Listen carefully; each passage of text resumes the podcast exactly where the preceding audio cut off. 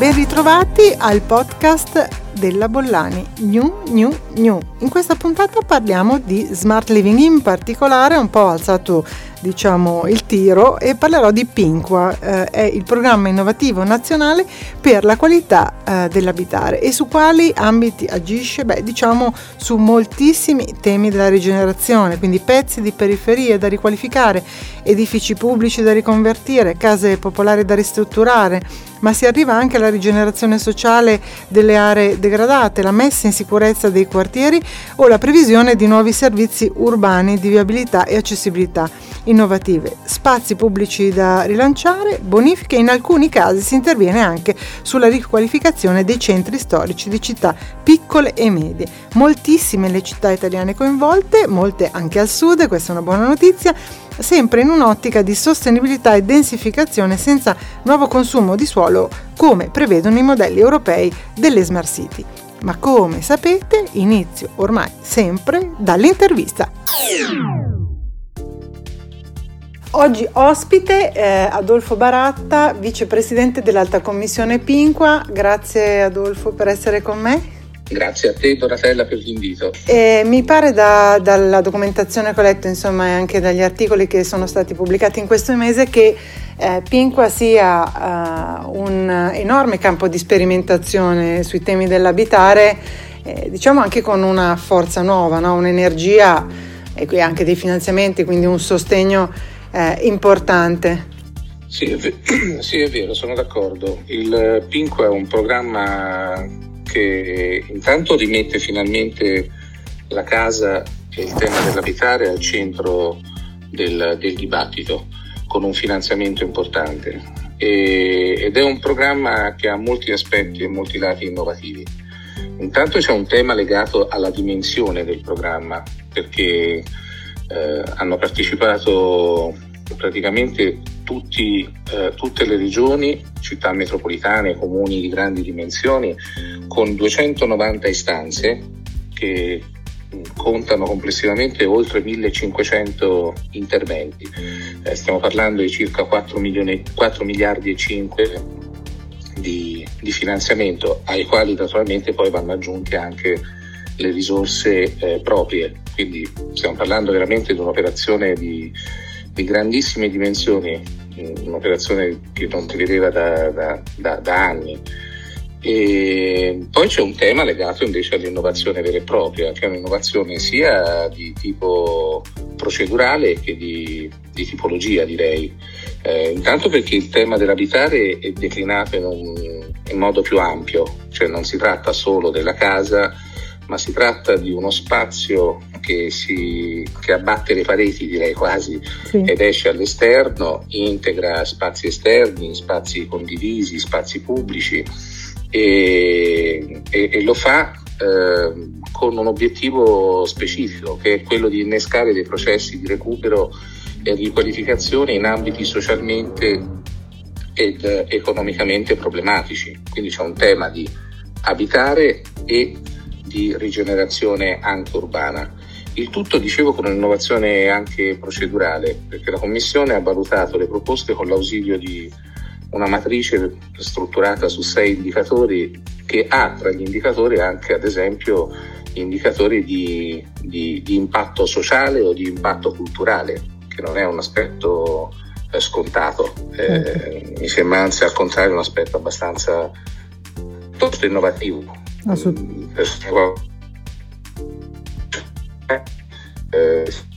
Il rapporto tra la superficie complessiva e la superficie dedicata alle attività dalla terza età, che finora non veniva sicuramente considerata.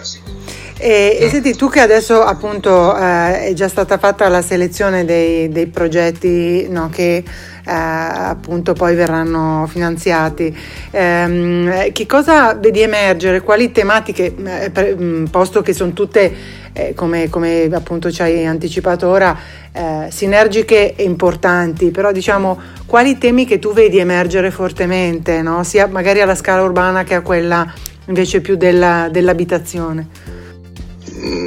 ma ci sono tantissimi temi, veramente è difficile fare sintesi su così tanti progetti.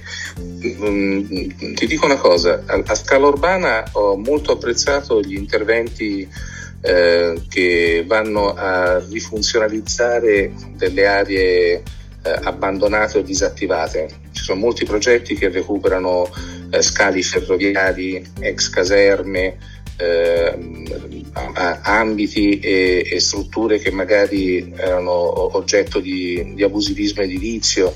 Ci sono interventi importantissimi che prevedono la demolizione e la ricostruzione di baraccopoli, penso a Messina o a Foggia, edifici confiscati alla criminalità organizzata. Quindi da un punto di vista urbano il PINQUA potrebbe innescare dei processi virtuosi. Da un punto di vista dello spazio più relativo all'abitazione vera e propria, il tema che emerge secondo me forte è quello dell'inclusività. Ci sono molte proposte che mirano a realizzare abitazioni inclusive ad esempio per persone con disabilità, persone anziane, per persone affette da Alzheimer, per giovani coppie, per famiglie fragili. Si sottolinea, diciamo così, una tendenza verso quello che viene banalmente chiamato co-housing, ma che è uno spazio molto più complesso, dove agli spazi privati si associano degli spazi condivisi. Questo mi sembra una tendenza assolutamente interessante. Certo. Sì. Certo. Senti, e per il, diciamo, qual è il prossimo passaggio? Cioè, diciamo, adesso seguirete appunto tutto l'iter poi di finanziamento, la struttura, quindi la commissione, quale prossimo, diciamo, obiettivo deve affrontare? Allora, che abbiamo fatto è, oltre ad aver stilato la graduatoria delle 159 proposte ammesse al finanziamento per circa 3 miliardi di euro, abbiamo supportato la direzione della dottoressa Casagrande del Ministero alla sottoscrizione delle convenzioni. A questo punto ci sono due cose da fare. La prima è trovare le risorse per finanziare tutti i progetti in attesa, perché ci sono ancora circa 1 miliardo di euro di risorse da trovare per finanziare progetti, da allocare. Da trovare e poi da allocare. Non sarà facile, ma il ministro Giovannini ha detto che vuole provarci in tutti i modi. E la seconda cosa è monitorare l'avanzamento delle opere. Noi abbiamo questa scadenza al 31 marzo 2026, è improrogabile e dobbiamo assicurarci che le risorse vengano messe a terra. Stiamo parlando di ristrutturare e realizzare complessivamente oltre 16.000 alloggi, stiamo parlando di 10 milioni di metri quadrati di spazi pubblici, insomma. Considera che solo 800.000 metri quadrati sono dedicati ad attività culturali, quindi spazi espositivi, cinema, teatri. Certo. Un programma secondo me ampissimo. Bene, quindi diciamo che da questo osservatorio privilegiato seguirai tutto quello che accadrà, e quindi bocca al lupo anche per, diciamo, i progetti ancora da finanziare, e spero di averti nei prossimi ancora ospite, perché ci racconterai poi come sta procedendo e come stanno evolvendo, no? i singoli progetti, diciamo, alla scala urbana nei più diversi contesti. Questo trovo che sia uno dei temi fortissimi, come dicevi tu, i temi sono tantissimi e proprio i contesti urbani sono diversi e ci sono risposte altrettanto, diciamo, dedicate da parte dei progettisti e delle pubbliche amministrazioni. Grazie per essere stato con me. Grazie a te. PINQUA è il programma innovativo nazionale per la qualità dell'abitare, attraverso il quale vengono messi a disposizione di regioni, comuni e città metropolitane fondi per riqualificare e incrementare il patrimonio destinato all'edilizia residenziale sociale e, appunto, l'abbiamo detto, si tratta di progetti di rigenerazione urbana ed edilizia residenziale pubblica finalizzati con un investimento articolato in due linee di intervento da realizzare senza consumo di nuovo solo, come abbiamo detto, appunto, secondo i parametri ormai di europei delle Smart City. Quindi i due macro obiettivi sono la riqualificazione e l'aumento dell'housing sociale, la ristrutturazione e rigenerazione della qualità urbana, il miglioramento dell'accessibilità e della sicurezza e la mitigazione della carenza abitativa e l'aumento della qualità ambientale, l'utilizzo di modelli e strumenti innovativi per la gestione, l'inclusione e il benessere urbani, e poi gli interventi sull'edilizia residenziale pubblica ad alto impatto strategico sul territorio nazionale. Come sempre nel mio summary trovate tutti i link per approfondire i temi. Il progetto. E come si realizza il PINQUA? Con una collaborazione virtuosa tra Ministero e autonomie, appunto regioni e comuni, che ha sfruttato questo, appunto, modello di collaborazione al meglio, proprio il fatto che il piano e il meccanismo di selezione dei progetti era partito prima dell'approvazione del PNRR, che appunto sosterrà gli interventi dei quali abbiamo anticipato, e si è agganciato poi ai fondi europei proprio in virtù delle procedure adottate a monte. Come avviene, soprattutto quanti sono i progetti selezionati? Allora, con la firma di 138 convenzioni del programma innovativo, appunto, per la qualità dell'abitare, su un totale di 159, il Ministero dell'Infrastruttura e della Mobilità Sostenibile ha raggiunto, diciamo, uno degli obiettivi previsti dal PNRR. In particolare sono state firmate 6 convenzioni relative a proposte pilota, su un totale di 8 ammesse al fidanzamento, e 132 relative a proposte ordinarie, su un totale di 151. Ma c'è un altro tema interessante del PINQUA, diciamo il modello di collaborazione tra risorse pubbliche e risorse private. Il ministro Giovannini ha inserito nel testo di riforma della legge sulla rigenerazione urbana in discussione al Senato corsie preferenziali per valutare progetti privati anche in deroga alla pianificazione.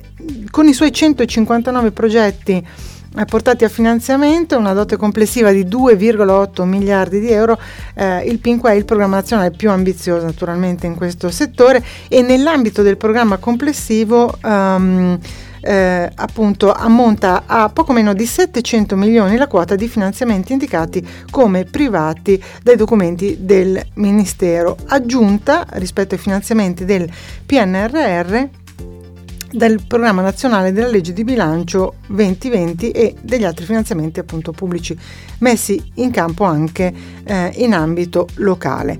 Questa, diciamo, poderosa macchina, e quindi anche uno staff che lavora e ha lavorato alla selezione dei progetti, appunto, è da intendersi come un enorme laboratorio sulla qualità dell'abitare, e emergono anche fortemente le architetture, sì, perché ad esempio ne cito alcune. Uno dei progetti pilota è il progetto di Brescia, che prevede appunto i 320 appartamenti con 120 alloggi previsti in vendita e 200 in locazione. Questa era la previsione iniziale, e proprio il PINQUA ha annullato la quota in vendita e ha consentirà di mettere in locazione appunto tutti gli alloggi. L'operazione di Brescia prevede la demolizione della torre della piastra esistente nell'area della torre Tintoretto di San Polo, e l'apertura degli spazi al quartiere. Questa operazione capitalizza l'esperienza nel settore del Fondo Immobiliare di Lombardia, che è nato da un'idea di Fondazione Cariplo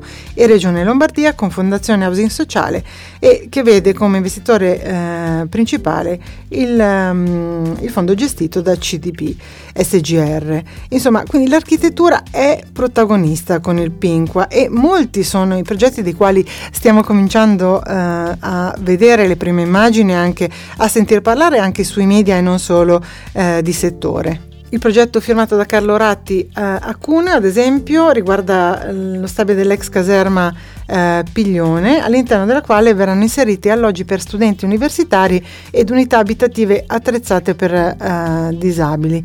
Quindi ci sarà una riqualificazione degli spazi verdi, la creazione di orti di comunità, una nuova piazza di quartiere, una demolizione parziale di Villa Lucchino per fare piccoli alloggi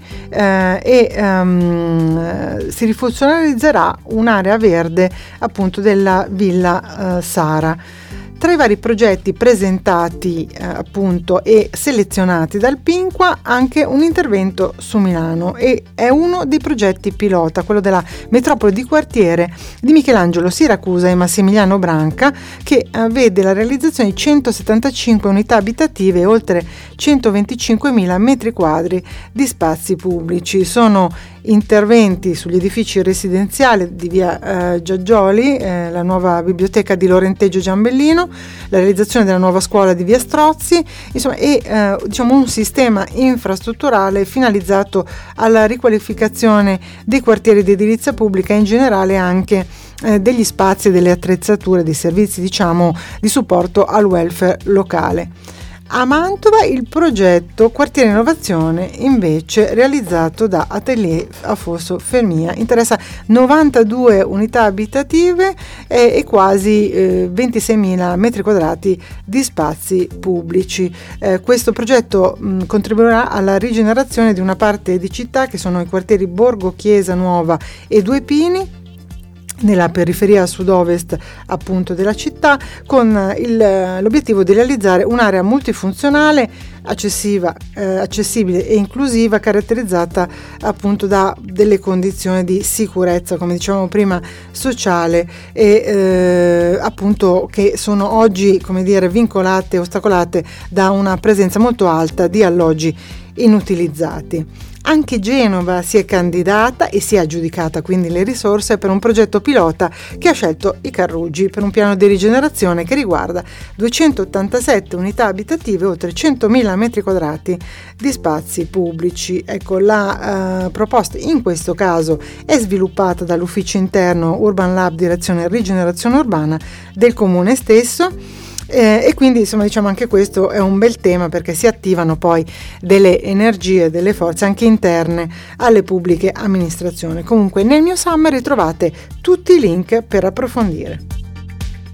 Quindi il PINQUA risponde pienamente anche alle richieste dell'agenda ONU 2030, lo sapete, tutti i temi e tutti i punti che vanno dalla sostenibilità ambientale alla sostenibilità e all'inclusione sociale, e al rispetto delle differenze, eccetera, eccetera. Quindi un enorme programma e, come dicevamo prima, un laboratorio per la qualità, e qui ho inteso l'essere smart, la smartness, proprio come qualcosa di profondamente connesso poi alla qualità e alla trasformazione degli spazi in cui abiteremo. Molti sono i punti forti, l'abbiamo visto, la rigenerazione degli spazi abitativi e nuovi spazi, anche format abitativi, tipologie, la rigenerazione e il miglioramento dell'offerta di spazi pubblici, verdi, percorsi pedonali e servizi ai cittadini, la riconnessione, la ricucitura, come spesso si dice, del tessuto della città storico con tutte le parti periferiche, i vuoti urbani oppure le aree da recuperare. E perché no? E anzi, molto incentivati anche interventi di rigenerazione del patrimonio esistente, degli spazi culturali e di servizio alle abitazioni, oltre che a tutto il settore logistico e turistico che orbitano e che fanno parte poi dei sistemi urbani. Quindi l'intelligenza del nostro modo di vivere e dei nostri spazi passa attraverso la qualità, in una visione che si occupa di rigenerazione e di rispondere anche alla domanda abitativa, come abbiamo visto durante tutta questa puntata, in una logica di inclusione, di mixite sociali che scongiuri anche i fenomeni di gentrificazione ai quali stiamo assistendo in molte delle nostre città.